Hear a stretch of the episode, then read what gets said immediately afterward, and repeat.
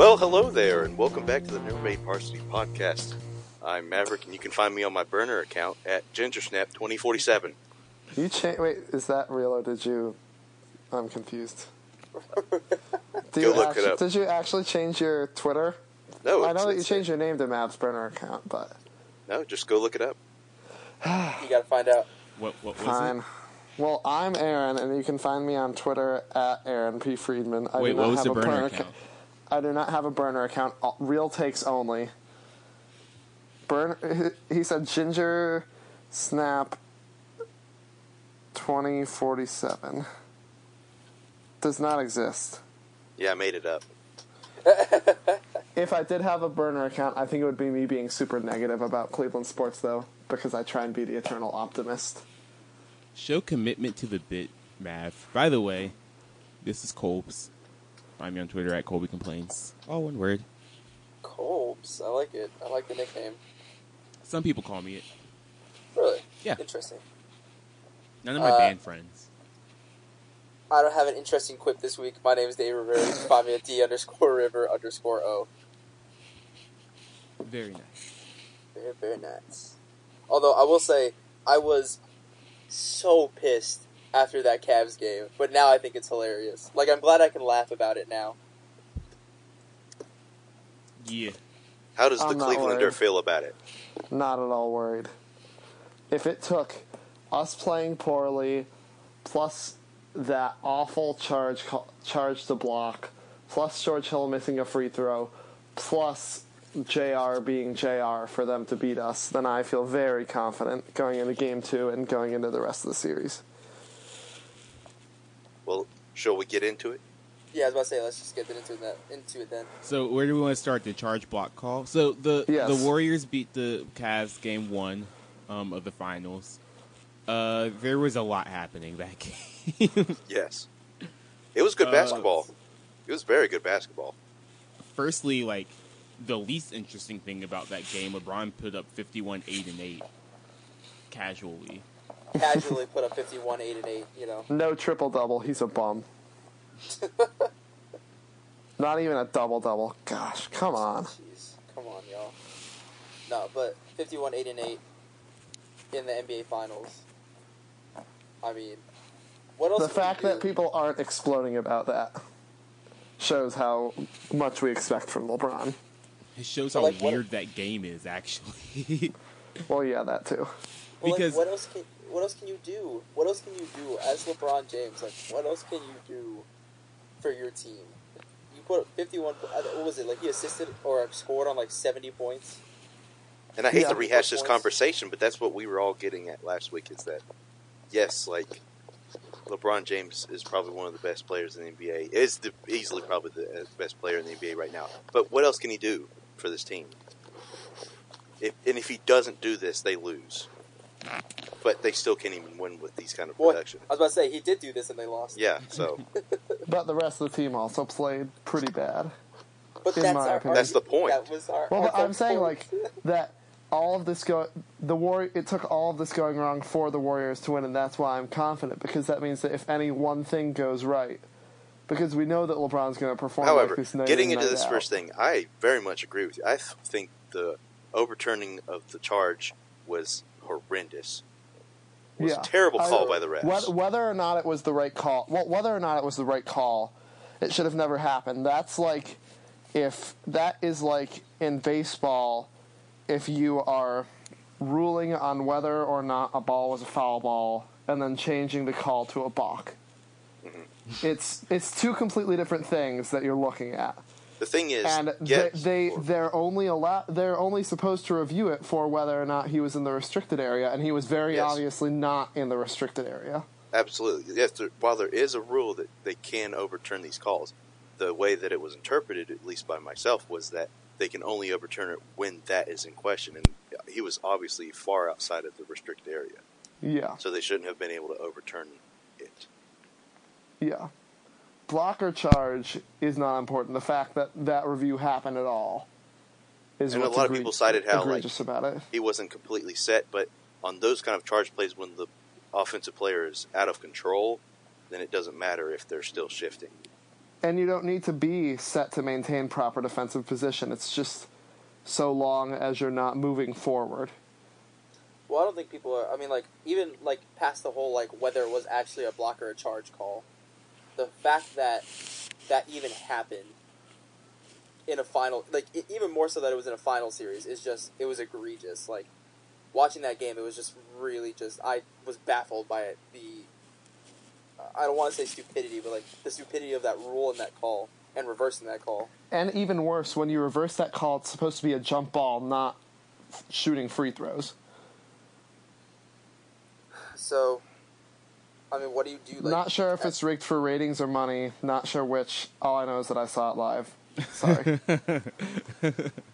Well, like, what do you do as the NBA? Like, do you change? I the got that reference, Aaron. Thank you. Well, I feel like I I know in baseball you can continue games under protest in the event of something like that. I don't know if there's something like that in basketball, but the Cavs definitely should have protested. But the NBA has to do something. Obviously, you can't change the outcome of the game, but you have to do something to prevent it from happening again going forward. uh, another interesting thing that happened. Like we're gonna skip over the all the Jr. stuff real fast. I feel like, but like Tristan Thompson got in a scuffle with uh, with Draymond Green. I turned the And then, game uh, off at that point. Oh yeah, okay. So got in a scuffle with Draymond Green. Got tossed from the game. Well, I think Um, well, the order of that events isn't that he right. Contested an FU jumper from Shaun Livingston. got thrown out for contesting, got a flagrant two for contesting that shot, and then got in a kerfuffle with Ah, Dre. but to what it was, clarify, they, that the claim was that he kind of put his elbow into it rather than trying to actually block it. But I think it was just an awkward jump. I don't understand why he didn't even give him a like. He just immediately threw him out, and I didn't understand that call whatsoever. Baseball just scored, by the way. Nice. Yeah, uh, I can't comment on the end of the game stuff. I turned it off when we were down like eight with a minute and a half left. Well, I Well, think yeah, it's also- it's a heady Uh, play from um, Tristan Thompson to go ahead and get in the fight after you're ejected, so you can't get in trouble. That's real game Yeah. awareness there. That's great. and then and, and then in the court during the course of that scuffle, I'm pretty sure that uh, uh, Kevin Love came off the bench, um, Well, which is he didn't come off the bench because he was already on the court like before that happened. Like during game action he was standing on the court. So technically he didn't come off the bench when that happened. But like he cleared the bench during the scuffle. yeah. So like it just depends on how it, you uh, view it with, uh, from a technicality standpoint. But either way, neither of those two are suspended for game two, which uh, was a surprise to some because people thought that with that flagrant two that was given to Tristan Thompson that he was going to get suspended for game two, but they downgraded was- it to a flagrant yeah. one. I tie heard it was a, game like I said, Three-three. I didn't see it, but from everything that I saw, it was a really weak call. It was. It very much was. oh that- for sure But Draymond oh, has it was Draymond has two technicals until a suspension, no? Right? Oh God, here we go. Something Because he like got that. it. Because that the the because he also got a technical for that. Yeah, he got t- and didn't he get a technical when he Yes. poked LeBron in the eye? he, he got thrown out too, for because that was his second. So that puts him at five. Oh, yeah, that, I forgot about the whole- more. that could potentially be about the- another situation. I forgot about the whole poking LeBron in the eye thing too. Yeah. I, I completely forgot about that. So could that possibly be a strategy? Because obviously, uh, Draymond Green enjoys antagonizing people, especially anyone on the Cavs. So d- should they try to pull a 2016 and get him out of game again? I mean, if it works, I think it's a fair question to ask. Like, because I, I, he can easily he's he likes. All to be that I'm going to say in response to that is that we have Kendrick Perkins who has a whole six personal fouls and two technical fouls to utilize, and we have not utilized them yet. the secret weapon Kendrick Perkins. player coach. I mean, he's been making some smart calls from the bench. So, who who wants to start off this conversation? Because I don't want to do it. okay so end of the game it is the Cavs End of are regulation. Down, end of regulation. The Cavs are down one. Uh, LeBron has the ball top of the key. oh, about seven seconds left. He passes it um, to George Hill. George Hill, who's grabbed by Klay, so call a foul. They're in the bonus. George Hill goes to the line. Hits the first free throw. Tie game. Hits the second free throw. Or misses the second free hit the s- throw. Call you JR JR. grabs the rebound. It looks like he has an open shot, and he turns around and sprints away from the basket. LeBron is shouting at him, pointing the other direction. He passes the ball to George Hill, who gets blocked on the three point line. Uh, Draymond Green. Into how much time was left? overtime. How much time? second. Four point seven seconds. This is what Kris Jenkins was supposed to do. and the, they had the, both teams had a timeout. Okay, so so but the Cavs had a timeout that they could have used. I mean, are not. you expecting J.R. Smith to not shoot for the first time in his life? I wouldn't have called a timeout either. No, I know, but like and he, he you was see- virtually wide open under the basket. yeah, and even if he even if he didn't want to take that shot, LeBron James' closest defender was like 15 feet away from him, so he could have passed it to LeBron, which I would have done in that situation anyway. Just pass that ball, give the ball to LeBron. like nobody Like- else needs to be handling the ball with under 10 seconds. Like See, KD you're was. expecting J.R. Smith to think here.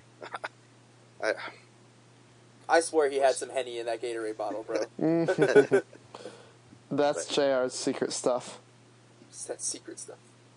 he literally had a wide open look at the basket. Like even with KD's length, I don't think he could have contested that shot.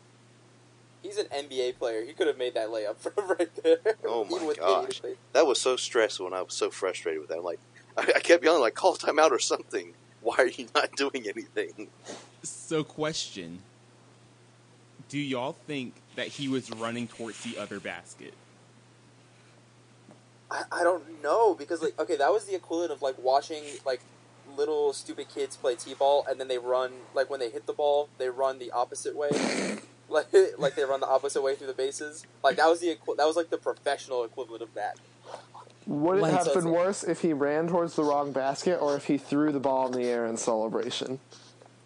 oh if he threw that ball in the air it would have been way worse because then he couldn't wiggle his way out of being like I thought we were I thought we were Yeah. or I thought we were tied or like I knew we were tied Okay, okay. I'm I'm going to take one from Twitter and say that he reverted to recreation basketball rules, and that he had to take it. Yeah, he had to take it out past the arc before he could take the the shot after a rebound. Even then, he's on offense. Like, what? what is happening? No, I I was so frustrated by that sequence of events. Like, I, I just, I, I was so mad. I just don't understand the reasoning. Yeah. I don't. I was I was I flabbergasted. don't, I don't. I don't have any takes about it other than that Jr. is kind of stupid. The end. I, I mean, yeah. Like, there's Like- not really anything else to say about it. Well, I'll take the anger from you because I was so mad after that. Yep. So mad. Like, wh- what are you doing? Because once again, this is the stuff that LeBron has to put up with in the finals. And the thing is, you can't bench him because who are you going to put in his place? Put in Korver. Who's uh, he's not a good enough defender. At least J.R. Smith can like kind of defend. Kyle Korver's like uh, like like a like a an injured sheep. on the been solid on defense this offseason. He You and I was solid very- on defense for one game against the against the Celtics. We have very different definitions of solid. Especially for Korver, he's been solid. Solid for his own standards is still not that solid. Hey, gelatin is solid, but it still wiggles. Is it? Is gelatin a solid? I feel like it is. Houston's collapsing. I could be very wrong. Now we're getting to science. Wait, wait, wait, hold on, pause. Wait, Colby, what'd you say? Houston is collapsing. What's In the a good way, score? like Uh, it is now five three, bottom third. Nice. One Houston's out. up. Uh, someone we got a man on second. Yeet, Is Okay. Gelatin?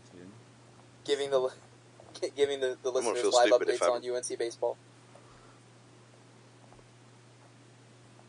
Okay, so Jello is a sort of semi-rigid structure suspended in a liquid. That still doesn't answer my question or the question at hand. It's a Wait, when it means when it means suspended in a liquid, does that mean that there's liquid inside the jello? Uh, the jello is being kept together by a liquid.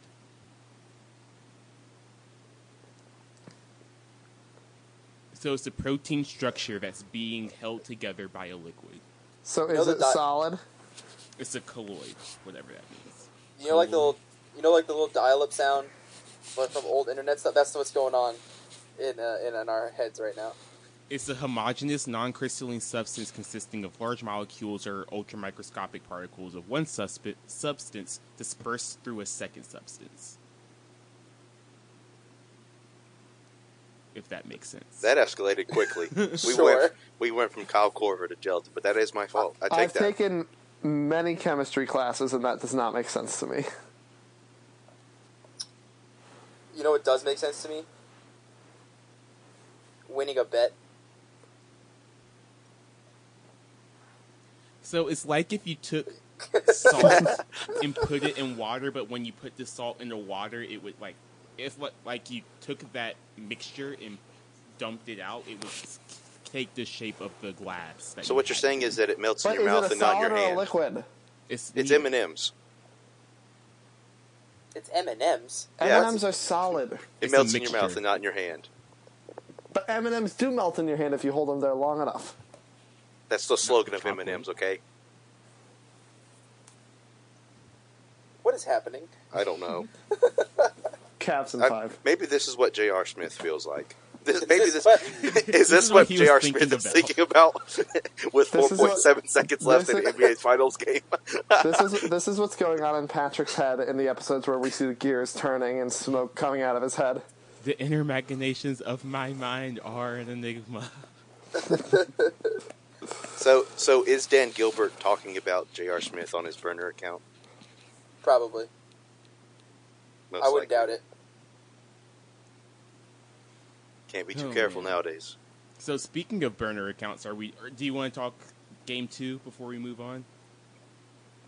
Actually, Cavs how many five. games? I- how many games are between now and our next recording? Game just- two and game three. I think game four. So It's it could very well Sunday, be Wednesday, decided. Saturday, right? Hold on.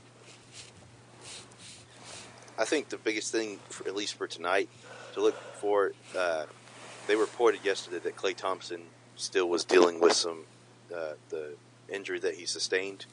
Yeah. Uh, when J.R. Smith accidentally slid and like undercut him, so that could he might not be hundred percent for tonight. And I think that's what helped the Cavs in Game One is that they didn't get a, a Super Klay quarter, and they didn't have to deal with that. So, game two is tonight as we record, um, June third. Game three is Wednesday in Cleveland, and game four is Friday. So there's a possibility the series could be over the next time we record. So you're saying when we record next, the Cavs are going to be up three one? No, that's not what we're saying. Absolutely not. That's what you're saying. Cavs in five. Okay. Which brings me to my Okay. next point. Aaron, David. did you not say, did you not proclaim from the mountaintops that the Cavs would sweep the next team they played? And then you know what I said? What would happen if they lost game one? That you'd move it to, to Cavs at five? Yes. Even though that's not the bet we made? Is this I- I- podcast okay, really can- a mountaintop? Oh yes, can- it Let me- Okay, I, I, I admit that I lost the bet, so you're going to virtually slap me? from right My here. cheek. my cheek is right here. Do it. No, I get to cash in on this later. Do you want It's me to call Andrew up here? He could slap me on your behalf. That would actually be fantastic. I'll actually accept that as a form of payment for this bet. You would rather have him slap me than you do it yourself? I mean, it's a proxy slap. Well, I'm not making him come up here right now, so maybe later. We can post it on the on the Twitter account. Yeah. That would be Proxy Slap is my favorite new rock album from the '90s. proxy slap. but um, does anyone have any uh, any hot takes after this game though? After game one though, any any super ethering hot takes? So you're saying Cavs in five isn't a hot take? Okay, no, that is a hot take. Any But- other smoldering takes? I think the Cavs blew their one chance in this series to get a, a stranglehold on the Warriors. Because now they have to win four games in six. Four games Yes. out of six. Just need to win And one road game. But I mean, they had they had this road game. Is my point. Like they had it in their hands, Fair point. and and J- like I'm saying that this was a their their the golden opportunity that they had in their hands, and they let it. it well, I'm not gonna say they because Jr. let it slip away. yeah. mean, I hate also, to say it about the about- Warriors aren't the Celtics. They aren't going to melt Yeah. down on the road. No.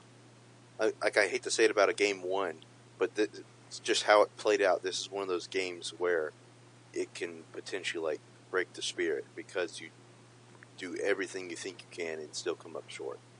And so they have to be on fire and come out the gates again.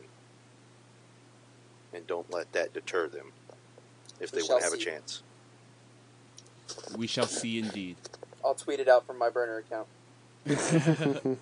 Speaking of which, um, Segues. so is anyone besides me here a process truther? Can you explain what that is? Like one that believes that what Sam Hinkie did to get the uh, 76ers, the team they are, that was the right move to to get them there. So you're saying that all of his his uh everything that he did in free agency and the draft was the correct. Like you're, including you're, tanking. you're, you're asking us if we trust the process, basically. yes, I, do trust the process. I trust the process. I do I am a process truther. I think that I think that the Celtics are better at the process, but I trust the process. Well, I think that the Sixers got incredibly lucky that they drafted players. How many? Three out of four years that were injured the year they drafted them, and that all but one of them turned out. Rip Lil Okafor. I don't think I wouldn't call what the Celtics did the process. I think the well, they Celtics never had to. They never had to tank. It's a different process, but it's not.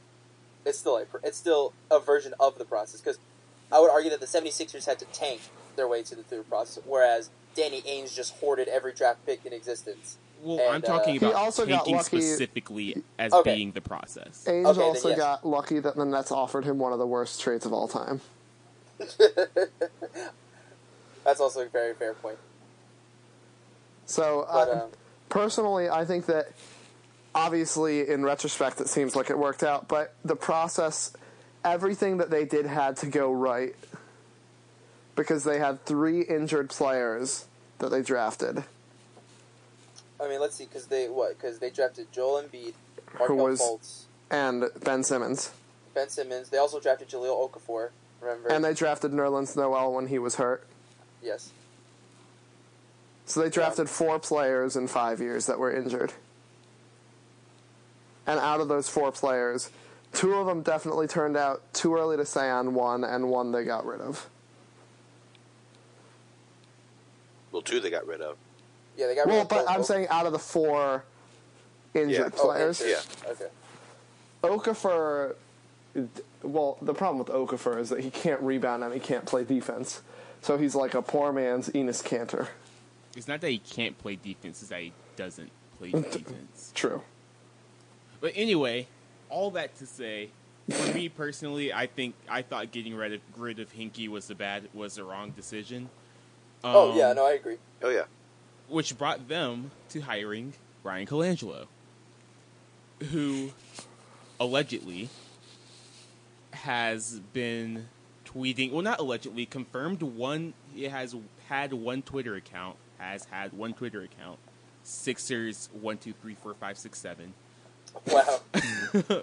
where he was tweeting semi um, confidential stuff about things going on in the Sixers organization that would be damaging for other people to hear. Because didn't he And isn't it- didn't he allude to the Markelle Fultz, or didn't he allude to the trade? I guess in one of those posts. I think let me let me see if I can find the tweet real quick. Hold on. I know that one of the worst ones is that he said that Markelle Fultz's trainer was having sex with his mother, and that's why he let him change his shot or something of that sort. Jeez. Yikes. Wasn't there also a theory? I mean, I don't know if it's a theory or if it's confirmed or verified or anything, but that it was Bryan Colangelo's wife that was tweeting from burner accounts? Well, I saw that That's they were at least they were at least speculated to be registered to her because the recovery phone number ends in nine one and his wife's phone number ends in nine one. So, um, this was all reported just to give um, credit to some really good, like, actual investigative reporting, whether it was necessary, uh, but, like, good investigative reporting from Ben Detrick at The Ringer. So, I thought you were about to go into, uh, A into what they monologue. Said. Yeah, I thought no, you no, were about no, to say. no, I just wanted to give credit where credit was due. Ah, gotcha. I mean, should he be fired? Yes. I, I believe so. If he's not fired, then Rehire any Sam ch- and Hinkie. well, I- if if he's not fired, then any chance that they have of getting LeBron goes out the window, or should go out the window. Well, I think this whole dysfunction is a little bit already done its damage. Yeah, I mean, well, I was never worried about LeBron, but I would agree. Has the Eric. Jr. account confirmed to be him? I don't. I don't know, So. but I think they're all like all but confirmed. Yeah. A lot of it's just circumstantial at this. Yeah. point. But these circumstances are.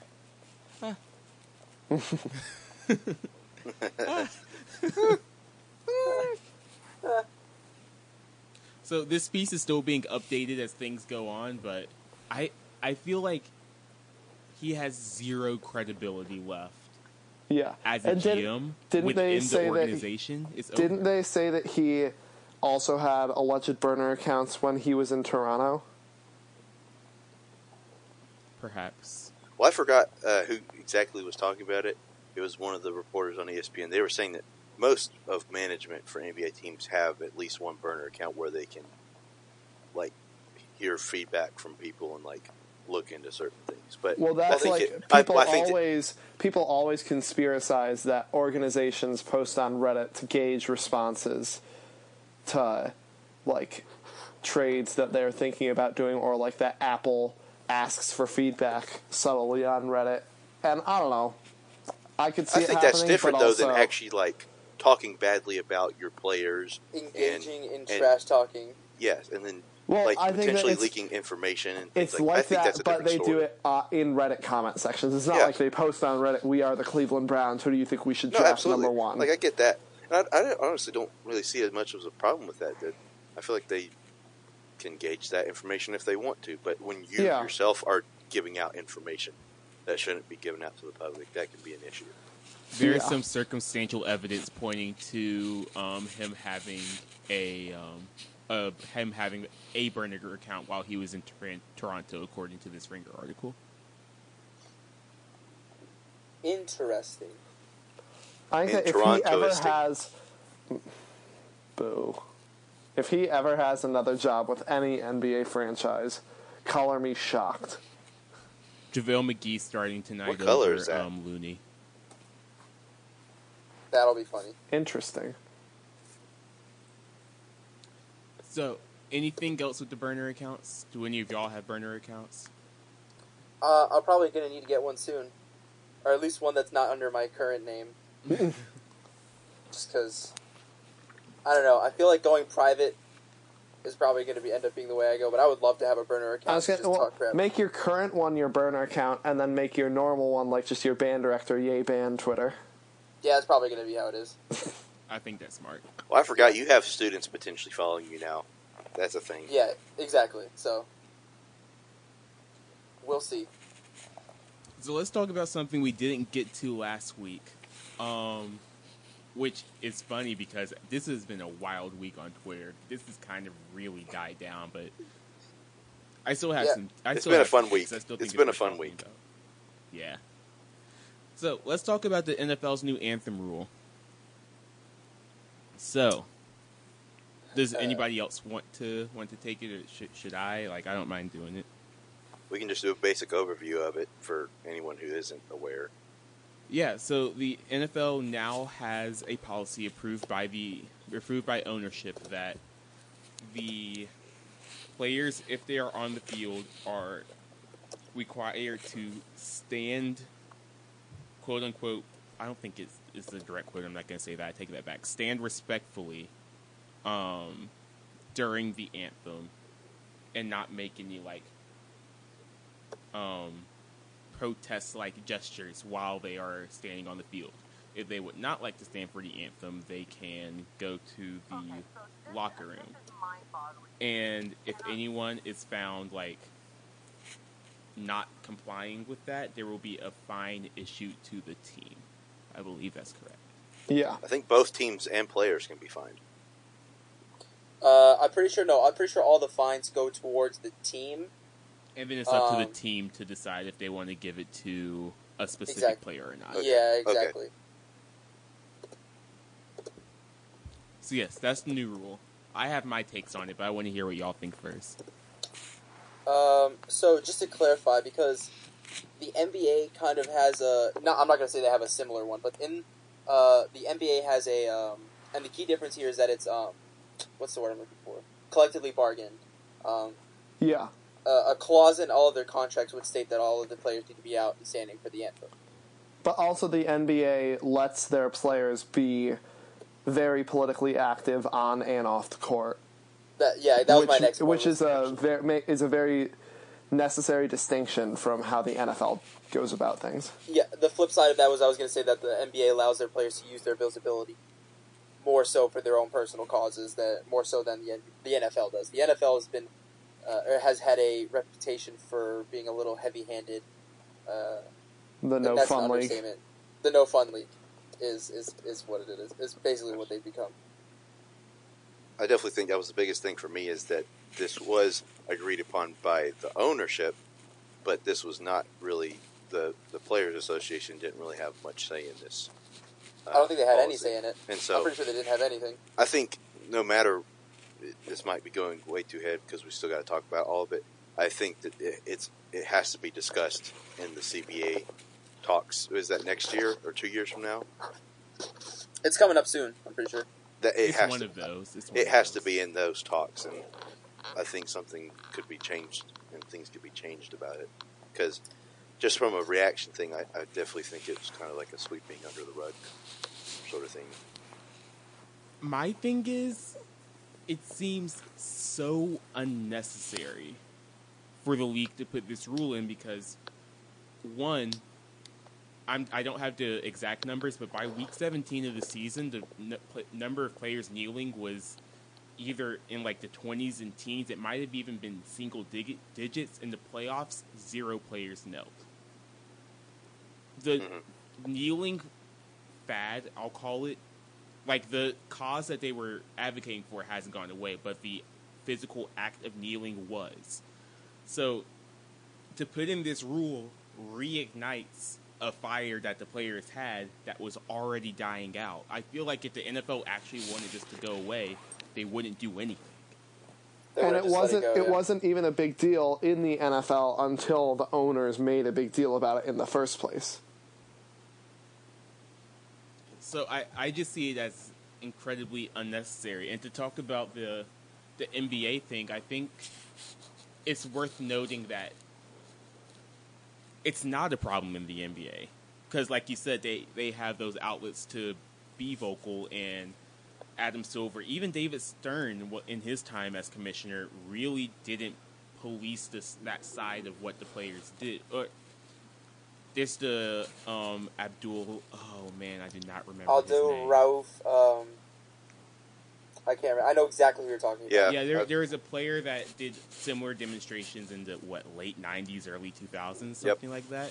Yes. That some people tried to compare to the Colin Kaepernick, Eric Reid situation, but it's not because he wasn't blackballed from the league. I think he played for a couple more teams after after he started I doing believe, that. I believe he was suspended a few games, but after that, it's not like he was kicked out. Like he exactly, he was not blackballed from the entire Yeah. league. So I'm just amazingly frustrated by this this kind of just like puts in like this kind of confirms my theory that the NFL is. Raw. No, I'm not gonna say it's on its way out now, but it's it's just one of those things that unless I see some major shift in their in their whole paradigm, I feel like it's it's kind of a gonna be one of those dying out things. Like you know, because I feel like they're trying to be too heavy handed with everything, and uh, whether people like it or not, it's becoming so politically charged. Whether it's because of their own doing or other people's doing, it's now become something that I don't think they can control anymore. That on top of the concussion stuff that they're already dealing with. That's the kicker right there. Yeah, this isn't even the most damaging thing towards the NFL right now. Yeah, I mean, if you want my opinion, I think you should just stop doing the national anthem during sporting events. I think it's, uh, it's. I mean, I mean, I don't want to rustle uh, or ruffle any feathers. Oh, I will but- if you don't. I mean, but it's just so. It's just this. It's, it's just a false sense of patriotism that it's it's in. I don't know. It's I, I think it's real telling when when those receipts came out that um, the league was was charging the, the armed forces to do those flyovers. I think that's really telling where their where their minds and wallets were. Yep. But I mean, I don't think it's necessary. I think it's a little weird really and don't. strange. and I'm gonna be I, I think it's the same thing as like how in most elementary schools you say the Pledge of Allegiance every single day. Like I was at my high school's commencement this past week, and they did the Pledge of Allegiance. I say they did because I did not participate. I stood respectfully, but I did not say the pledge because I think it's quite totalitarianist and fascist-like to pledge allegiance to a flag. I also don't I don't like the aspect of the league being able to decide like who's standing like the most respectfully or the least respectfully. Like what does that mean? Who is policing that? It just seems overly complicated, which the league seems to be a fan of. Yes. I'm interested. Like, if, if if there was a player that stood with their fist in the air, uh, w- would they get suspended or fined or something like that because it's quote unquote not respectful? I know in the Olympics class we like we talked about like the the John Carlos um, the '68 um, Mexico City Olympics where they did the fist in the air, but there was also an Olympics where there were two um, Americans on the medal stand who just kind of like stood there and like talked and like were giggling about whatever they were talking about on the medal stand and were similarly reprimanded. So like what is standing respectfully? What is a protest gest- gesture? Like, what does that all mean, and who gets to decide what that is? And then another aspect of this is that there, I believe it's the the Jets owner and the 49ers owner. I might have the 49ers owner wrong, but said that they would pay for any fines that came towards the, those teams uh, if they decided to, pro- if any of the players decided to protest. And so in that case, I'm not really sure what this is going to solve because I don't think being fined is what is going to scare people or is what's going to change things. Yeah, so I don't know how that'll work out. And and another layer of this is that if if uh or, or, or certain or players can choose, I don't know if it's players or whole teams can choose to stay in the locker rooms for the national anthem in place of whatever protest they're gonna we're planning on doing. And I feel like that looks a lot worse having a It- whole team not on the sideline than a couple people kneeling. Yep. But you said it, not me. if you if you're going for optics, that's the one that looks a lot Like imagine seeing worse. like a fourth of a team or half of a team on the field for or no teams. or no it's, teams. it's it's like it's like the picture of the Patriots at the White House last year versus the picture of them there three years ago. How well, the didn't whole it used to be? Sorry, didn't it used to be that there were no teams on the field during the national anthem? I yeah, Right. that- un- Yeah, until the true. Department of Defense started paying for the flyovers, the teams were still in the locker room for the national anthem. But now that because they've now because the NFL has created the situation, now it'd look really bad if there were no teams out on the field. Yeah, totally. So, uh, in a word, I would call the rule change idiotic. But I mean, I that kind of is my attitude towards the NFL in general. I'll watch Panthers games, but outside of that, I, I'm wholly disinterested in this NFL season right now. Just be, and it's not even for reasons like uh, I, I just am starting to really be frustrated with the NFL as an organization. And I don't want to sound like those ah boycott the NFL people, but I mean it's like I'm not boycotting, but like I'm just now actively disinterested in them as an organization because of their uh, I don't even want to say politics, but You know, the uh, NHL never has these problems. Yeah. Says the insecure NHL fan. We'll get Notice to that me. later. Notice me. Please like my sport. All right, Aaron, let's talk baseball. Okay. Um, so I only have two things to talk about. First of all, is that Rob Manfred is trying to surpass the NFL, making the MLB the no fun league. He has fined Mike Clevinger, who is one of the Indians' star pitchers, I believe now four times this season for having his cleats be too colorful. Clevinger is an artist and he like makes art on his cleats and he has gotten fi- he got fined three times this season for them, and then this past week he got fined because his cleats were too colorful, even though they were fifty one percent team color. And like I just don't get the. po- It's like when the NFL fines players for wearing colorful cleats. I don't get the point of something as dumb as that. And if y'all have opinions on that that's differing, then please voice them. I think uniform rules are silly. like if you're if you're wearing if you're wearing the jersey and the pants, like I don't care. especially because the NBA lets you wear like essentially anything you want, as long as you don't have the NBA logo upside down, a la Rajon Rondo. I hate college football's uniform rules. I think they are silly. Same. Oh, they're racially charged, but I also think that it, it just is just it's dumb. Like if a man wants to wear a crop top, let him wear a crop top. Like who? Well, I agree and disagree with that because a crop top can pose an advantage for the player wearing the crop top, but that's not necessarily. Uh, that's not like a reason for or against it. That's but just like something to consider. hanging out of their pants or like their socks not being all the way up to their. Yes, I agree with that.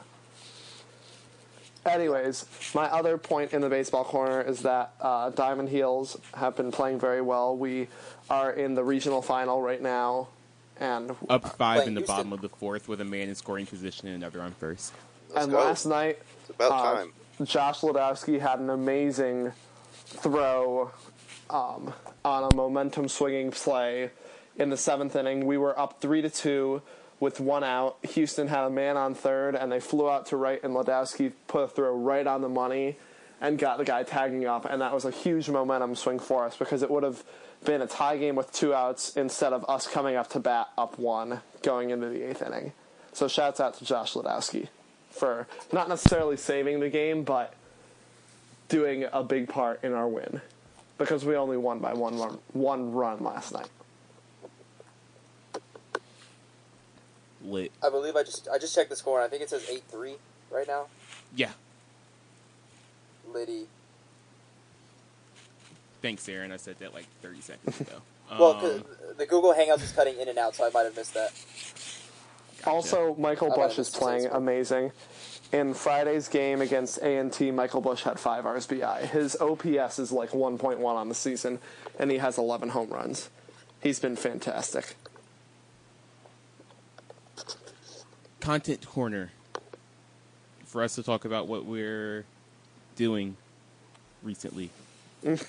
I have something that I can talk it. about if y'all don't have anything. Um, I listened to Daytona. Is that the name of Pusha T's album? yes, it is. Uh, we we can talk about like the juicier parts of that album later. Um, but just as a whole, I mean, album if you want to call it that is glorified Seven tracks. LP. It's seven tracks. It's twenty one minutes. It's not long. Like if you Yeah. want to like listen to it, I highly recommend it. Um, it is coke rap. So if you're not listening to, if you're not interested in listening to people talk about selling coke, like you probably won't like it. But I thought it, the production was great. Um, Pusha can rap. like he can he can go. Um, I don't think that was ever a question though. Yeah, but I- I haven't I hadn't really listened to um, any of his stuff before, so Yeah. I was like, oh, okay. Okie doke. Um, it was Kanye on the on um on the beats, which I don't I haven't listened to Ye. I'm not going to listen to Ye, but from what I've heard, um, it sounds like Kanye is no longer reserving the best beats for himself. Um, because Yeah. good lord, that's a great, that's an impeccably produced album. Daytona is. Yay is meh, in a word. Also, Rick Ross. Good to see him again. Rick Ross. Oh, well, he was in the hospital for a while, wasn't he? He was. That was a couple months ago. So good to see him Eating more pears. walking, ar- walking around, rolling around. I don't know.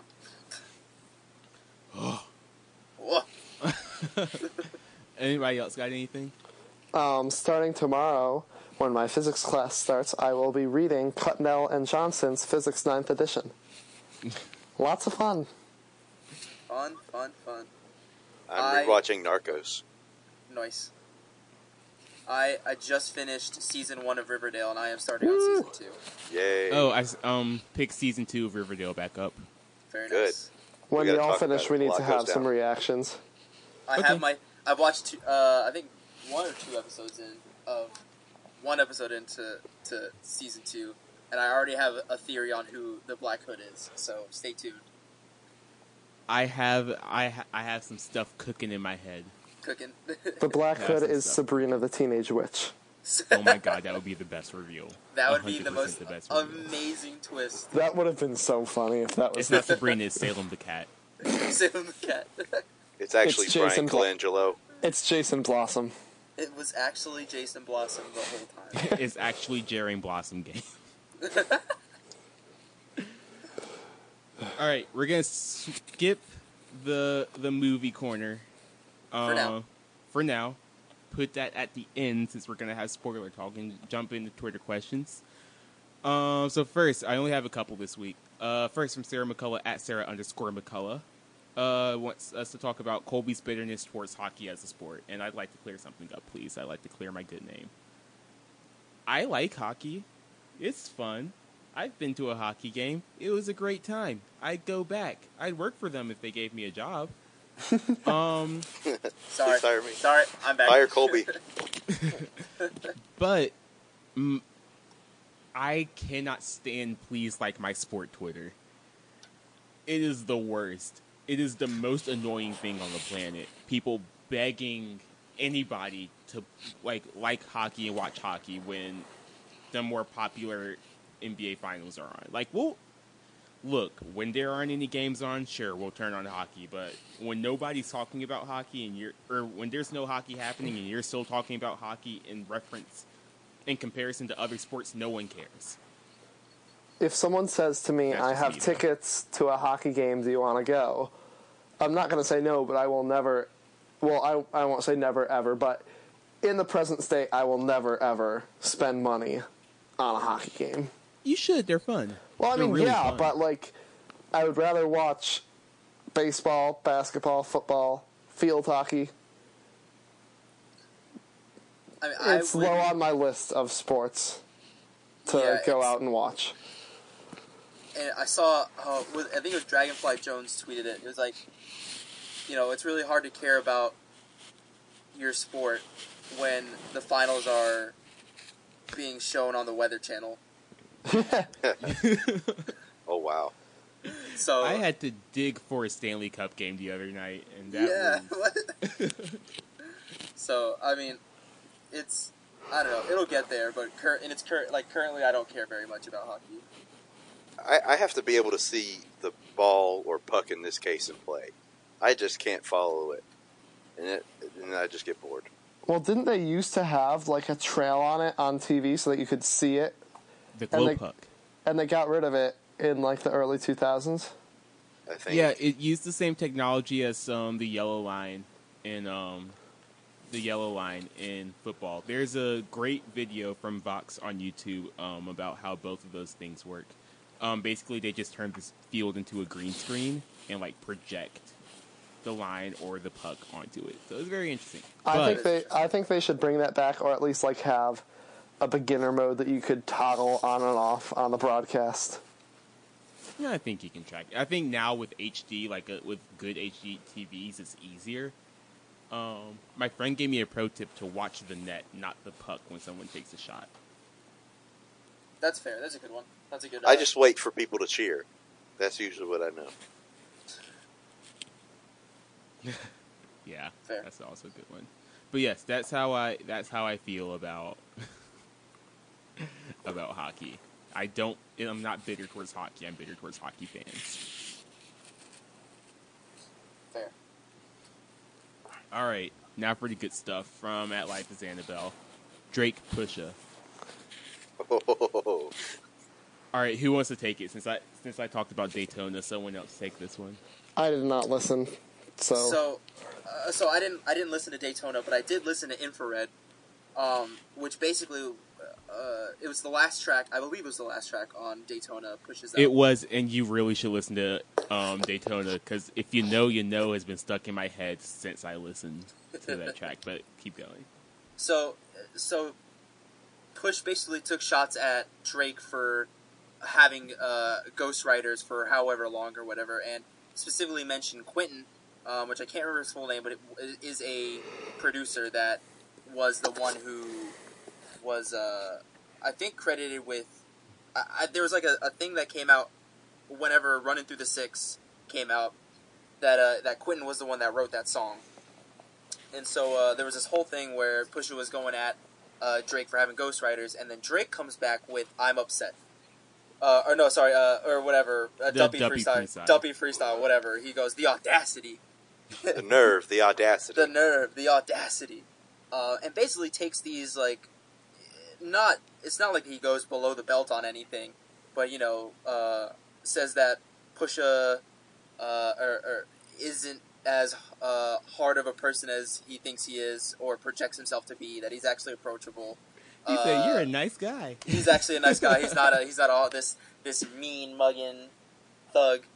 And um, there was another thing that he said. He said that he was like the fifth best talent on his own label or something. Like, uh, so like soft shots, basically. Like you know, But it was it was all jokes, and everyone. I think everyone on Twitter agreed that Drake won that round. yeah. So, and so like he treat he treated Pusha like he tweet like he treated Meek. Like he treated Meek Mill when they had their beef. He was trying to play the social media game, and uh, and- and get the jokes out and get the laughs out and, and you know try and put this away. But little did Drake know that he was beefing with an actual demon. this man, See, it, From the see, underworld. Pusha T did something that From the Meek Mill didn't, and he actually responded to him. see what had happened was Pusha heard that, so Drake was like, "Haha, like jokes. You know, you're not even that funny, or you're not even that good, and you know, you're actually a nice guy." And Pusha came back and said, "Your mom is lonely. Your dad's a Steve Harvey suit wearing dude. He's a bum. Uh, your friend is dying, and uh, you're hiding a child." He said something like, "What's up with forty tick tick tick?" I was like, Yo, "What?" Oh yeah, for And then- those that don't, then- for, for those that don't know, so Forty is is Drake's producer, and he has MS, yeah, and so he is very much uh, unhealthy, and absolutely. Pusha. like that was, I think that was the deepest thing. Even, I mean, you could say That like was the stuff with his parents. Like he he uh, name dropped both Dennis uh, and Sandy Graham, which are his parents, because uh, Drake dropped Virginia Williams, who is Pusha T's fiance, on W Aaron, stop Freestyle. yawning into the mic. Um, I'm tired. Sorry. So I mean, Pusha T just took it to an extra level and called out OVO 40's like, like illness that's going on. I just thought that was extremely disrespectful. That's just, as the kids say, that was out of pocket. But And- we're over here laughing because also, we're evil also just the the amount of memes that came from this. Like, there's one that, uh, Steve Harvey looking at, at his phone. He's like, "What's wrong with my suits?" And it's like, wow, your dad left you when you were five. Your mom is almost seventy, and she's lonely. And you it didn't rap it, said it. you are hiding a child. Um, Which All you know, this with the um. The we didn't even cover talk about of the that most- song being Drake yeah, in blackface, a real picture of Drake in blackface. yeah, I feel like that might be the worst part of it all. I don't. I you see, I would argue that the fact that Pusha basically ruined Drake's upcoming clothing line by saying that his son deserves more than an Adidas press run. And uh, for those that don't also don't know that, appa- apparently uh, Drake's son's name is uh, uh, Adonis, and he was going to unveil a clothing line uh, with Adidas um, that was going to basically reveal the fact that he had a child, like he had a son, um, and he was going to be in the photo, like in the photos, uh, sell like like uh, pubbing the new clothing line or whatever, and it was going to be called, I think it was like Adidon, added, I don't know, Adidon Yeah, or something something, like that. and um, basically Pusha came out before it even happened and said, "Hey, your son deserves more than Adidas press run." Basically, uh, ruining the entire thing before it happens, which is wild. Because the only way that this guy that Pusha could have known all of that is if like either Ye told him or somebody else higher up at Adidas told him. So I don't know, man. That's it's just all Now, wild. now if we're getting technical, uh, let's see. Oh, so in, in this is me because I'm getting technical. He says your music for the past few years been angry and full of lies. But at the end of the song, he kind of gets to the chuckle part where he's like, "And you talking about you upset?" Because that's a reference to "I'm upset," which was like the pri- the preliminary response to it. Then he's like, "But I want to see what it's like when you get angry." Where he just said his whole music's been angry. Well, he's saying that he wasn't angry. Someone's writing his angry. I think that one of the worst parts is so his son is, um, his the baby mom is a softcore porn star. So he says in the song, "Forget she's a porn star. Let her be your world." Yuck. Yuck. He just. no, what was the so other? He said. disrespectful. He said, "Let that boy come home." I was so, But- I was dead. And, but he's like, since since you're going to name drop my fiance, let him know who you picked as your Beyonce. yeah, man, it was. Oh, Oh god. Yo, But- Pusha's from uh, Northern Virginia. You don't you don't mess with that, man. He's from Norfolk. Mm-mm, don't touch that. Nope. so in my clever wit, witty response, Pusha spilt his tea.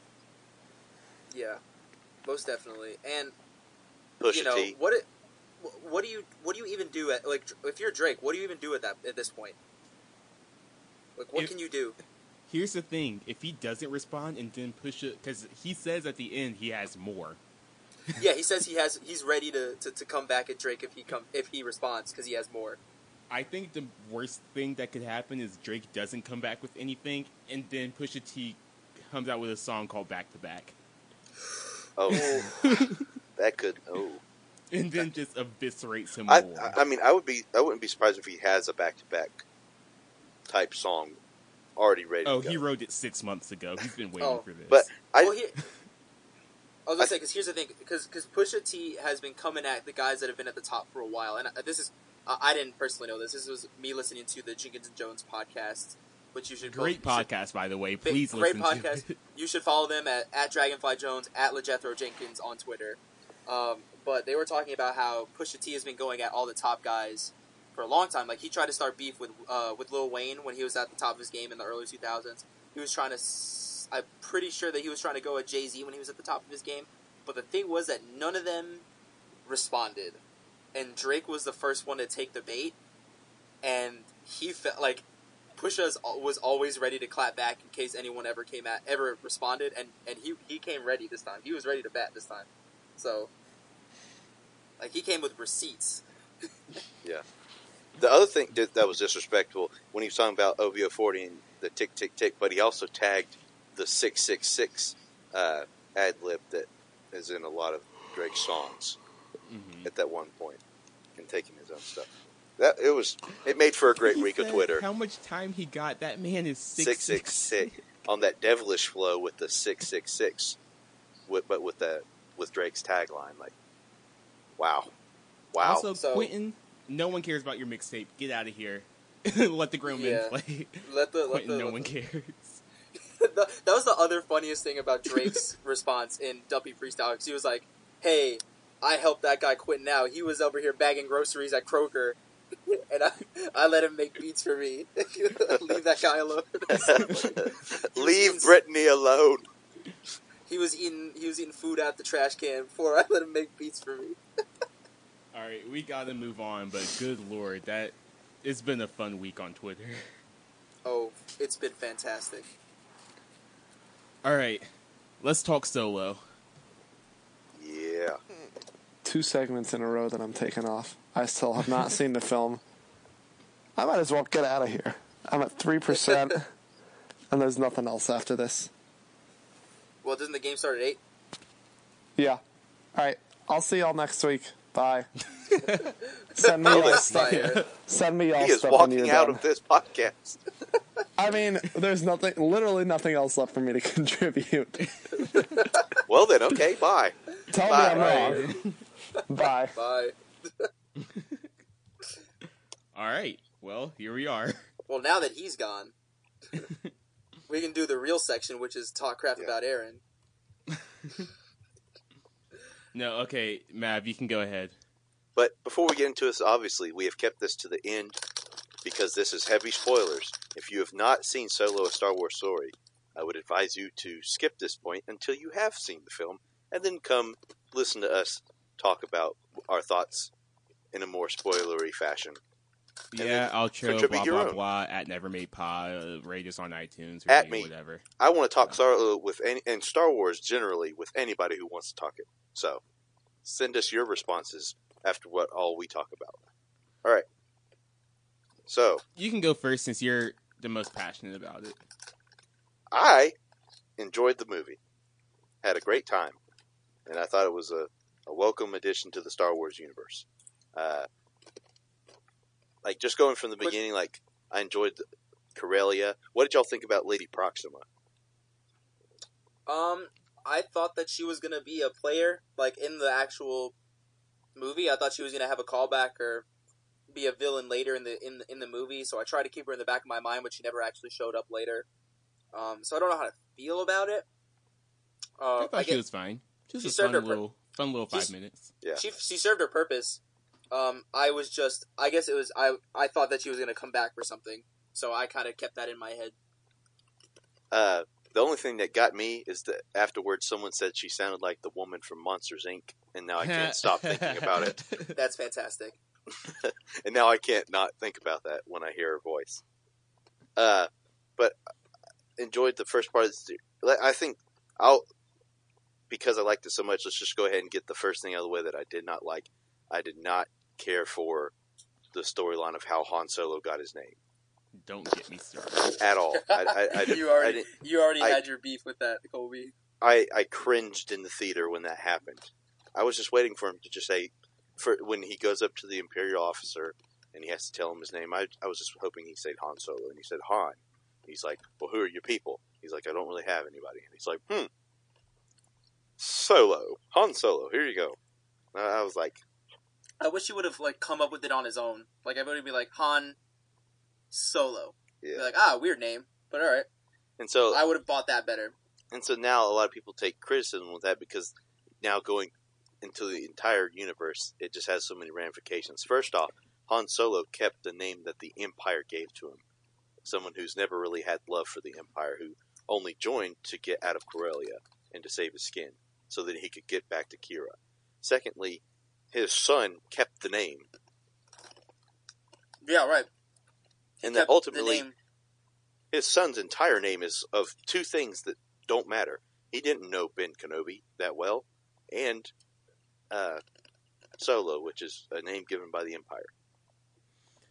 My beef with it. Okay, let me. here we go. Here we go. Okay, so for me, world building is something that really matters to me when I'm watching a story, especially if it's something like I won't call Star Wars fantasy, but like something with as heavy as heavy world building like a fantasy world, like a sci-fi world like Star Wars. Something like that I really get invested in world building. I feel like his name being Solo destroys the world building, almost as bad as them talking about the Alamo and Bright kills all. Well, all of Bright is terrible, but kills the story, the world building there.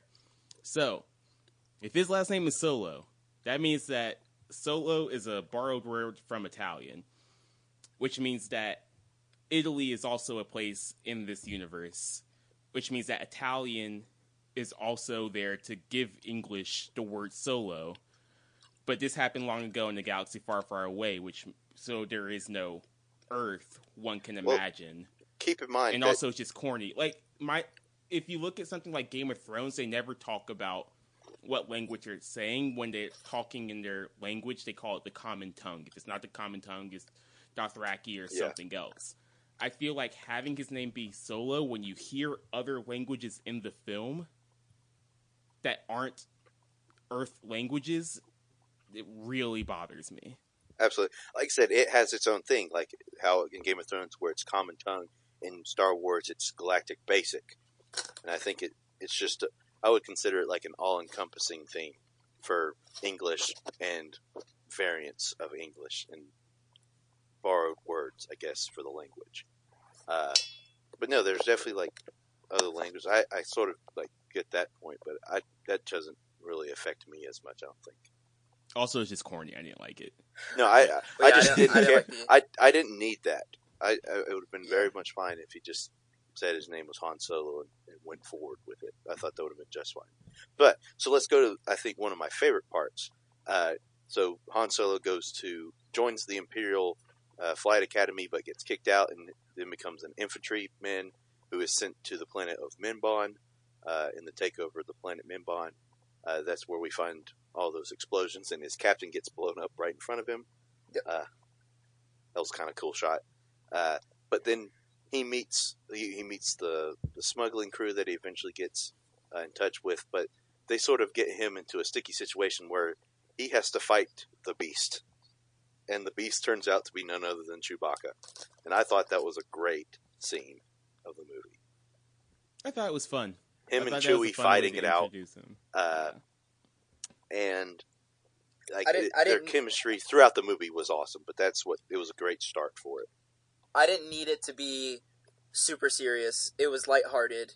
It was probably, in my opinion, the most Star Wars Warsy moment in that entire Mhm. movie. Like classic Star Wars Warsy moment in that movie. Like having a tinge of seriousness, but lighthearted enough to feel fun. And and Absolutely. you know, when he started speaking, uh, was it, Kashyyyk? Kash- It's Shyriiwook is the language of the Shyriiwook. Wookiees. Okay. Um, started speaking the language. I was like, "Oh, that's fantastic!"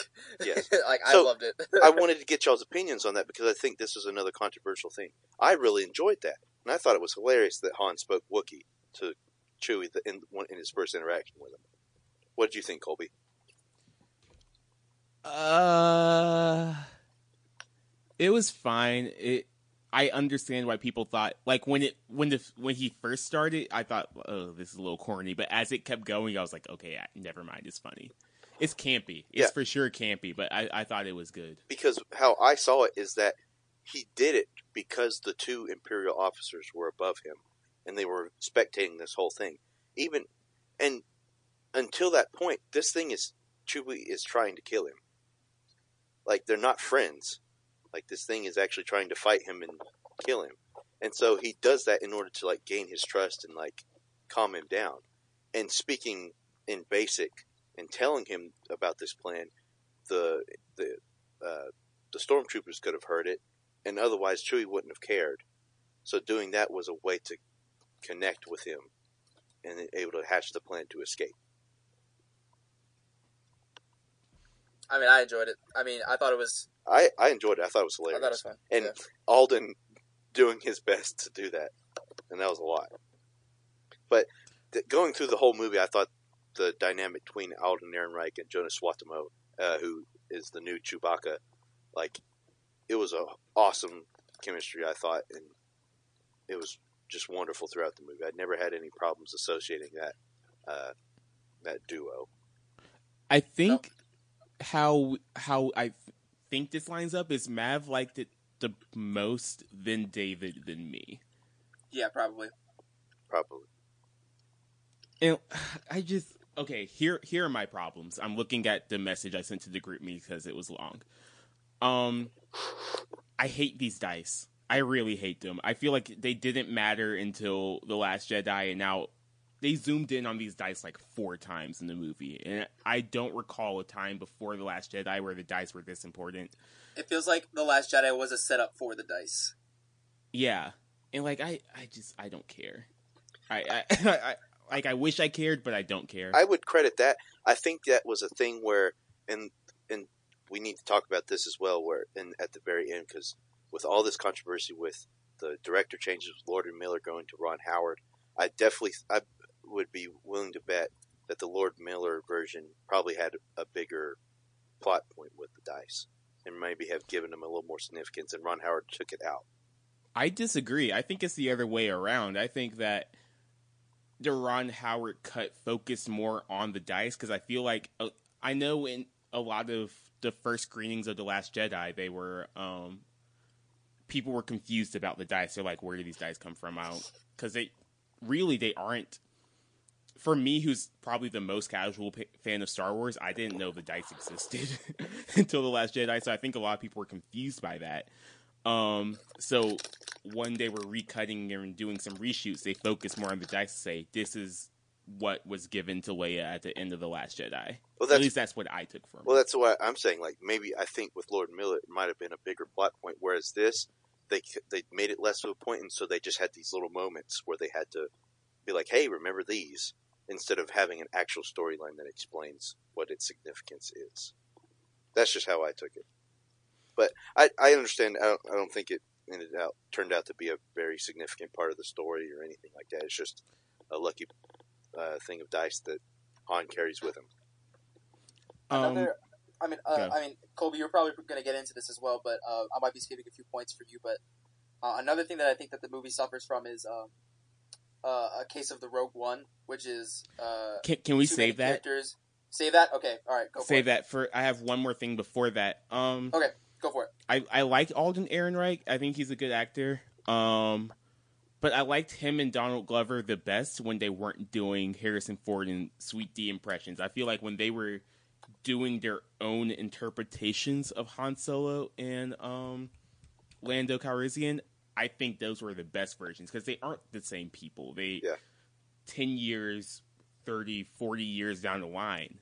Um, and you can tell sometimes that Alden was trying to do an impression and it just it fell flat for me. Yeah. Um I mean, I so understand yeah, that. but so now go ahead, Mav. I definitely think there was like sometimes where he's imitating, but also sometimes where he's like making his own version.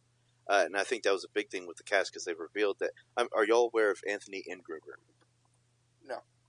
You probably have seen him before in like in the Facebook videos and stuff like that. He looks exactly like a young, a young Han Solo, and he also kind of looks like a young Robin Williams, and he does impressions, and he does it like excellent. He's even made his own fan movie of Han Solo, and he actually auditioned for the role, but they ultimately decided to go with Alden because Anthony was just all about impressions, and so like I understand like I, I was glad that uh, I, I definitely think that Donald Glover stole the show as Lando, and I really enjoyed uh, him being making a young Lando. Uh, but I also understand your point, like the impressions you could tell when they were trying to just act like their predecessor. Um so now the Rogue One point that um David you can hit. Yeah. So the the one thing that kind of like the only thing that kind of bothered me through this film was that the fact that it suffers from the same thing that Rogue One suffers from, which is too many underdeveloped characters dying, which is fine, but they tried to make them have emotional weight, and it just didn't work. Like all the character, like I'm fine with killing characters off. That's not a problem, but don't make it. Don't pretend like they're supposed to have some kind of emotional weight to them when they've been on screen for maybe ten minutes. And so I'm So, like- assuming you're talking about Rio, uh, which is the four-legged Ardennian, uh, Val, who's the woman that plays Maeve in Westworld, and then. Thandie L- Newton. Fanny Newton. Sorry, oh my god, yeah, uh, and then L three. See, even L three, like even L three. I think L three went a little bit too soon for me. If she would have lasted a little bit longer, I I would have felt the weight a little bit more. Um, and but yeah, mostly uh, mostly I'm talking about that that first sequence, uh, their first heist where the where those two uh was it two characters die, or is it? Yeah. Uh, it was two. It was Rio and Val died uh, Yeah, on the during the train heist in the in the second act. exactly. Uh, yeah. I understand. and they, they try Go to build it up as like oh this like emotional moment like ah his his partner like the one that the woman that he loves uh, is is is dying she's sacrificing her life and it's like um I understand that, and I, I definitely think they could have developed more. I would also attribute that to all the directing changes because uh, Ron Howard was talking about like all the reshoots and stuff, and I forgot who else. I think it was. Uh, oh, why?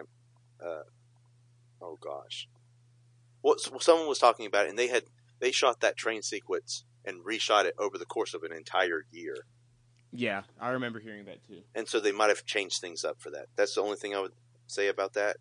But again, Yeah. it, it, it was definitely, I think, a weaker point of the movie is that they didn't develop these characters because they were big parts of the marketing campaign and in the in the trailers. Uh, but then they ended up having ultimately short roles, and I think that was a little I- disappointing. I'm not sure if y'all y'all talked about this, but because I had to step out real quick. Um, but another thing is like, you know who's going to make it to the end, so the story in the middle better be good. Yep. Um, like you know, Qi'ra's not going to die or she's not going to disappear. Um, on Corellia because Qi'ra has the dice. You know that she has to get them back to to Han. um get the get them back to Han at some point. So until then, she's going to stay alive, and once he gets them back, she is dispensable. Whether she's going to leave or whether she's going to die, you know that she's not going to make it Sure. to the next no the next known stage of the movies, which for Han is Episode Four. Yeah. So you know she's leaving at some point, so you better make that leave, give it a punch. And I didn't. I personally, I didn't feel it. and, and I that's that's understandable. Uh, but before moving on, I definitely want to say, I, it, in a small way, I think they did give a lot of depth to L 3s going out because uh, they have to install her into the Falcon, right, and I in I, to I, totally, out. I totally see how that works out with how the and that's why has- Lando loves the lane. ship so much more now. Because yeah uh, It makes Han heartless. yes, and also it sort of it, that goes to the I showed you all the quote uh, that they put up where th- when three PO is talking to the Falcon when the hyperdrive is messed up that it has a, a weird dialect and I think that's a reference now to L three. So L three was probably barking at C three PO, telling him to stop being in- incompetent and fix the thing. I have one thing before we move on. Do y'all feel like this might have just been me, but I felt like Han was like slightly too wide-eyed, bushy-tailed for me. Like he was a little too optimistic. Well, I think like, I think they were I- doing I- that uh, to contrast, and they're, they're Right, like there had to be something that happened that changes him. I never saw the transition from that young Han to the Han we know in Episode Four. So unless they're just uh, hoping that they're we're supposed to fill in that gap uh, with with our our own imagination and with you know, whatever happened with Well, Jabba the Hutt or Yeah. Well, yeah, yeah. because what we're going to talk about later, I think they were planning on having a sequel, but that's probably going to be the ending conversation. Is that with the box office? I don't think I want to see a sequel, and I'll, I'll we'll talk about that at the very end. But I think they kept things open for that because, and I'll we'll talk about that later because I want to get back to the last thing about the train heist was that I think the best thing about it and one of the underrated parts of this movie was Enfys Nest as a character. I could, I yeah, wish the movie was about her. I loved Enfys yeah, she was Nest. super interesting. and it, I thought it was a really pleasant twist that she they described her as this pirate and like this horrible person, but then you find out that she's a rebel and she's one of the grassroots like creators of the rebellion, and I thought that was a really nice twist uh, to begin the third act. and it kind of sets up Han's uh, I don't want to say tendency, but his uh, willingness to help out the good Mhm. guys in there. It kind of sets up that he has this. He's not quite the scoundrel that he tries to play off that he No. is in episodes four, five, six. No, like one of the best things I thought was is that the conversation with Qi'ra where she's like, "I'm the only person in the universe that knows what you actually are," and she's like, "You're the good guy." I thought that was one of the the most powerful things, Yeah, I can And- see that. and it, it gives a lot of foreshadowing to Han Solo to come. Uh, So, definitely enjoyed Let- Enfys Nest's theme. That was a cool theme. oh yes, it was indeed. Yeah. So that was one thing I mentioned when I came out of the theater. Was like, hey, I really appreciate the use of like a of a choir uh, for Enfys Nest's uh, theme because it was very very uh, striking. But one weird thing with the music here is that we got a diegetic use of um, the Imperial March. Yes, I, I noticed that it was like in a major key, was it not? Or it's in a different I'm not key. sure if it was in a major key, but it was like it was a made to sa- in the universe. it was made to sound more upbeat because it, in a lot of these interplanetary systems, the Empire was actually heavily supported, and so like it was to it is kind of like making it sound like it was a good thing, and a lot Right, of people Colby, supported it. What you're saying is that they actually used it in the universe, not just for the soundtrack. Yeah, which I I don't know how I uh, don't know how I felt about that either. I, uh, I I think I really enjoyed it just because it's like a little thing like it was showing how they manipulated the public opinion. Like I don't know if that's a fun little reference that they're they're putting in, like a little Easter egg, or if it's supposed to be like, hey, the imperial, like we have in, like horns and instruments, and there's an imperial theme that we play for propaganda. And I was like, I don't know how I feel about that. So let let's talk about because we're running long, but I'm okay with this being long. Um, let's talk about the the HFS moment at the at the end Well, of the movie. before with that, another another criticism was the obvious turn by Beckett. Like I, that was way too predictable for me. Uh, but then we get to yes, this moment after Qi'ra kills Dryden and tells Han to go get Beckett, uh, and then we find out that Qi'ra indeed is working for someone higher than Dryden Voss, and it turns out to be none other than drumroll Maul. Darth Maul. Oh Maul, my not gosh! Darth Maul. It's Sorry, just Maul it- now. It's just Maul. Just Surprise Ray Park in this movie. and voiced by Sam Witwer. Who vo- voices him in Rebels? Rebels Question and the mark? Clone Wars. and the Clone Wars. So nice little, nice little uh setup right there for uh, Guys, my jaw dropped. well, because okay, so what happened was I was in the theater and I saw the legs, and I was like, wait a second, like I saw the mechanical legs, and I was Mhm. like, really? And then he he put back the hood, and I was like, no. Oh, I, my jaw dropped. I was not expecting that in the slightest. Like before the hologram came up, I thought it was either the Emperor. I thought it could have been Boba Fett. I thought it could have been Jabba, but they had already alluded to Jabba with the the job on Tatooine. Uh, Right. but then I, I did all I needed to hear was Sam Witwer's voice, and I was like, "Is this who I think it is?" And then he pulled the hood over, I think. and oh my gosh, And I dig how No, he, I was just gonna say. I, Go I ahead, think Colby. this is another point where Mav and I disagree about this movie. no, go for it. I mean, I was just gonna say I really dug how he used how he uh how he had a he they switched up the lightsaber for the one that he uses in uh is it Rebels? it's in is it Rebels. That's It's his. Rebels that's the that he lightsaber he uses. uses in Rebels. and I, Yes, I know this is so contradictory to what I say about the Marvel movies, but I, s- but okay, no, here I just made a difference in my head. Um, the Marvel movies expect you to see all eighteen movies before seeing Infinity War because Infinity War is the is the season whatever season finale. I don't think it should be seen as season finale, but whatever. It's the culmination the of all culmination of all of those movies. this is not a culmination of everything that we've seen so far. So having to go through and watch three or four seasons of um, Clone Wars and then however many seasons of Rebels, I don't care. I at this point I don't care that Maul's alive. But that's just me. Meanwhile, Mav, who has seen all of these things, go ahead. Mm-hmm. and uh, and I- it's speaking for a lot of people who like. Not to say that it's bad that they don't, but people who would, this was very much a fan service movie overall. There was a lot of very referential things. Uh, they even referenced the village that is depicted in the Disney park coming soon. Mm-hmm. Yeah, Sorry, wait, what?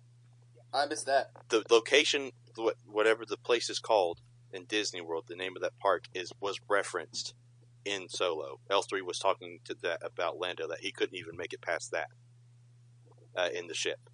Or it, it, she had mentioned it at one point. She they had mentions of Aurra Sing, who was a bounty hunter that was very prevalent in Clone Wars, uh, and then bringing back Maul into the film canon. I will say, doing so confused a lot of people. Uh, I know a lot of people that I know that were very confused about it. Some people thought that this was actually taking place before Episode One because they're like, "Well, Maul's dead, so this was taking place before. That means Han must be hundred years old." But it's it, it, and so it confused some people. Some people didn't understand why he was alive, and so I just think that it encouraged people to go in the canon. But I also think that at the same time, you don't have to, but it's going to make you understand the universe a lot better, and it's going to make you understand these things as it comes up.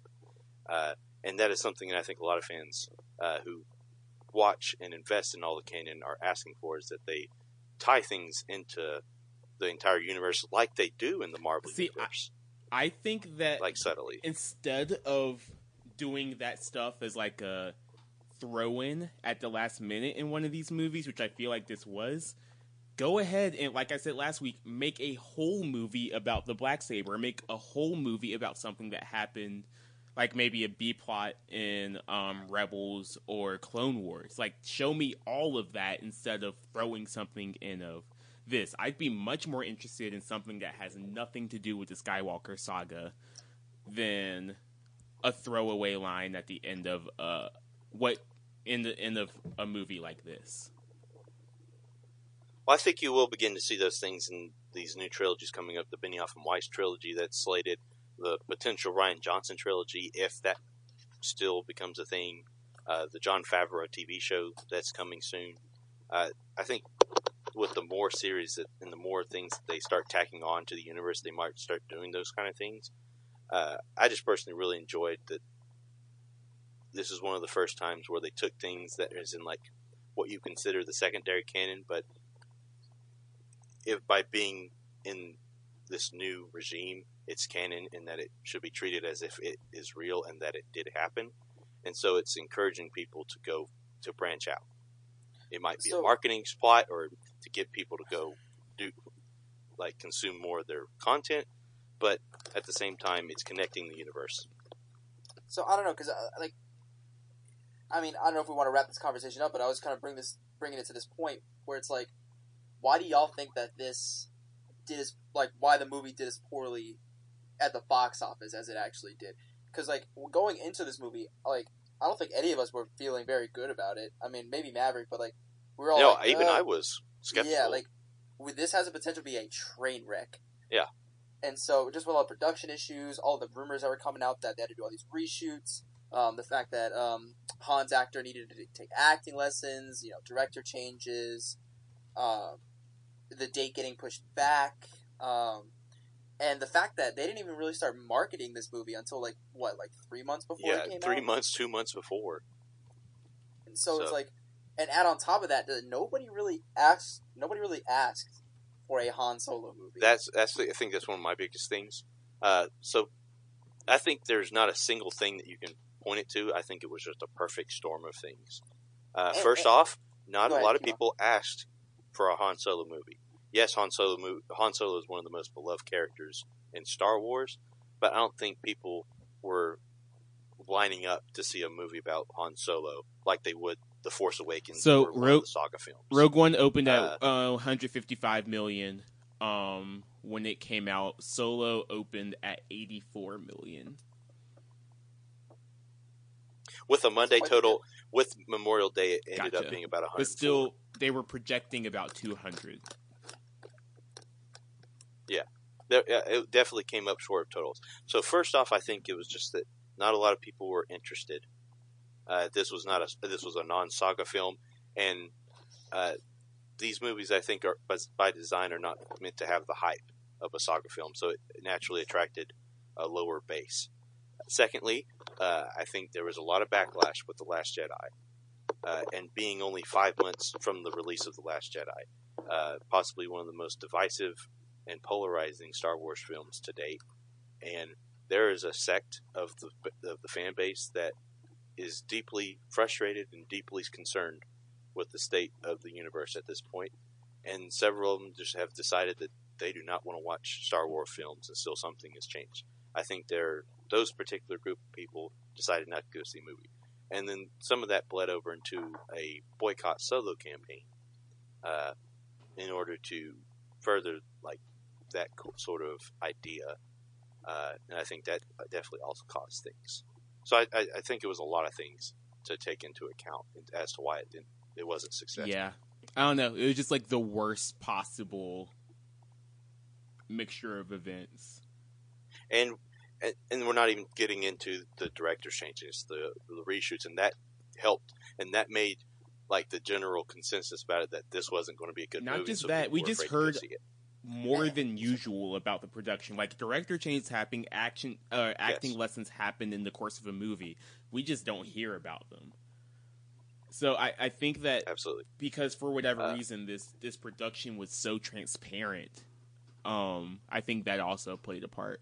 But we should also start wrapping up and giving scores. I think, yeah, I think that's why I got such a kick out of the movie. Is that like I kept all of my expectations in check based off the all the negative publicity that it got, and I just had a I had a fun time at the movie. It wasn't a masterpiece. It I don't think Star Wars needs to be an Oscar level performance. Like I, I was talking about that last week to be a good Star Wars film. It's not my favorite Star Wars film. It's not my worst or my least favorite. Uh, and uh, wait a second, I had some things I had. Uh, Well, while, while you're looking for that, I mean, I was gonna say I, I- along the same points. I agree with that completely. Like, it's not one of my least favorite. It's also not my favorite. Um, and I think a lot of the issues that we saw with this movie in terms of like box office performance may have a lot to do with the fact that uh, there's a lot of Star Wars. There might be a lot, like there might be some Star Wars fatigue. Like you could make the same argument for Marvel, except for, for Marvel never had a Marvel never had a uh, a, a what am I trying to say? They they didn't have any prior history um, with it. So like with Star Wars, it was like you got a movie, three years later you got another movie, three years later you got another movie. Now we've had a Force Awakens, The Last Jedi, what Mm-hmm. Rogue two years One later, in between that. and then Rogue One in between those two, and then you know six months. What is it? Six months after Last Jedi, I think We that was the biggest thing. If you if this had been pushed back to December, I think that would have helped it out a lot. And being so close to a movie that divided the fan base, like it, it hurt. it needs some. Di- I think these movies need some distance from each other. Yeah. Like as much as Disney wants to make so much money off of stuff, like I don't think this is a Marvel thing where you can just pump out movies for money. Because I think that the fan base is now reacting to that in a very hot, like volatile way. But I am afraid that they're going to be reactionary about this and and start cutting all of these projects that are slated to like I, I actually. But to say one, I am not excited for a Boba Fett movie that has been rumbling mm, Me now that it is in development. I do No, not I- want I- that. I'm not either. Uh, but Obi Wan, that needs to be on. Put that on a on a film screen. Like See, that's what I'm interested in. Like, not everything needs to be its own movie. Not every Yes. like some things you can leave to the imagination. Th- That's okay. You not everything needs a backstory movie. And so I do not want Lucasfilm to be scared away by the disappointment box office wise of Solo because it was a perfect storm of just badness. But that's not that doesn't mean that every uh, non saga film is going to have this result. Rogue One already proved that wrong, and so I I don't want them to be uh, afraid of still doing a one a year Star Wars thing. They just need they just they just have to be better at communicating. that Lucasfilm does and not having these sort of problems where we're losing directors, having to push back the dates uh, because of these issues and things like that, and just like being unified on what they want to do. And that uh, I was I watch Collider Jedi Council on YouTube a lot. That's where I get a lot of my information, and uh, you know they were talking about like how little it seems like Lucasfilm plans these things out. And I will give that that that's a, I think a criticism of the new Star Wars movies where why is this new trilogy not planned out from day one? Because it seems like where uh, episode seven, uh, JJ made his own film, Rian made his own film, rather than than having a linear story and the director following that story, but adding I think little some of that is JJ's fault. But okay, we we we're going we're going really really long, and if you want if you want to hear me talk more about that, leave us a question, and I'll we'll we'll talk about that next week. Um, but let's let's go final comments and ratings. David, you first. I'll go next, and Mav last, so we end on a high note. Uh, uh, I think I'll give it a solid six point five out of ten. It was fun. I had it, I enjoyed myself. I had my gripes with it, but uh, overall, I think it did a, a decent job of being a, a, fun summer movie. So I'll give it a, I'll give it a Um, six point five. Again, I, I like the movie. I I really did. Um, I think that for a summer movie, I ate lots of popcorn. had had a nice soda. It was fun. Um, there are definitely problems with it. It it suffered from some second act drag where there were some times I really just did not care about what was happening. Um, but I, I did enjoy it. Um, I, I will also give it like a 6.4, 6.45 it was it was fine. It was fine. But Mav, go ahead. For context, Attack of the Clones is my lowest rated Star Wars film. That's my least favorite. It's a seven out of ten. So my least favorite Star Oh, Wars okay, film is higher than your scores, just because I love Star Okay. Wars so much, and that on its worst it. day, Star Wars being put on a screen for me gets a seven, just because I love the universe so much. Yes, it has problems. Uh, It's not a perfect movie, not my favorite Star Wars movie, but I, do, I as a fan do not need Star Wars to be perfect in order for me to like it. Uh, I gave it an eight point two out of ten, uh, which is kind of in the you- middle of the pack. What did you give? Uh, what did you give Rogue One?